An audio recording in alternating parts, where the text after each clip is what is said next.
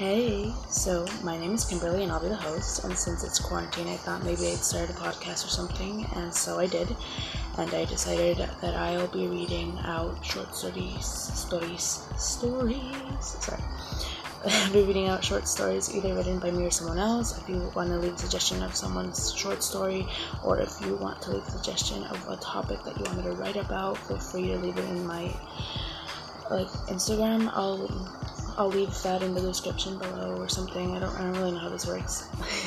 Anyways, I'll probably be posting only Saturdays and Sundays, like, for short story times. And um, if this actually gets popular during the weekdays, I might do Q and A's. So yeah, I hope you all enjoy. Um, and this is Stories with Kim. Bye!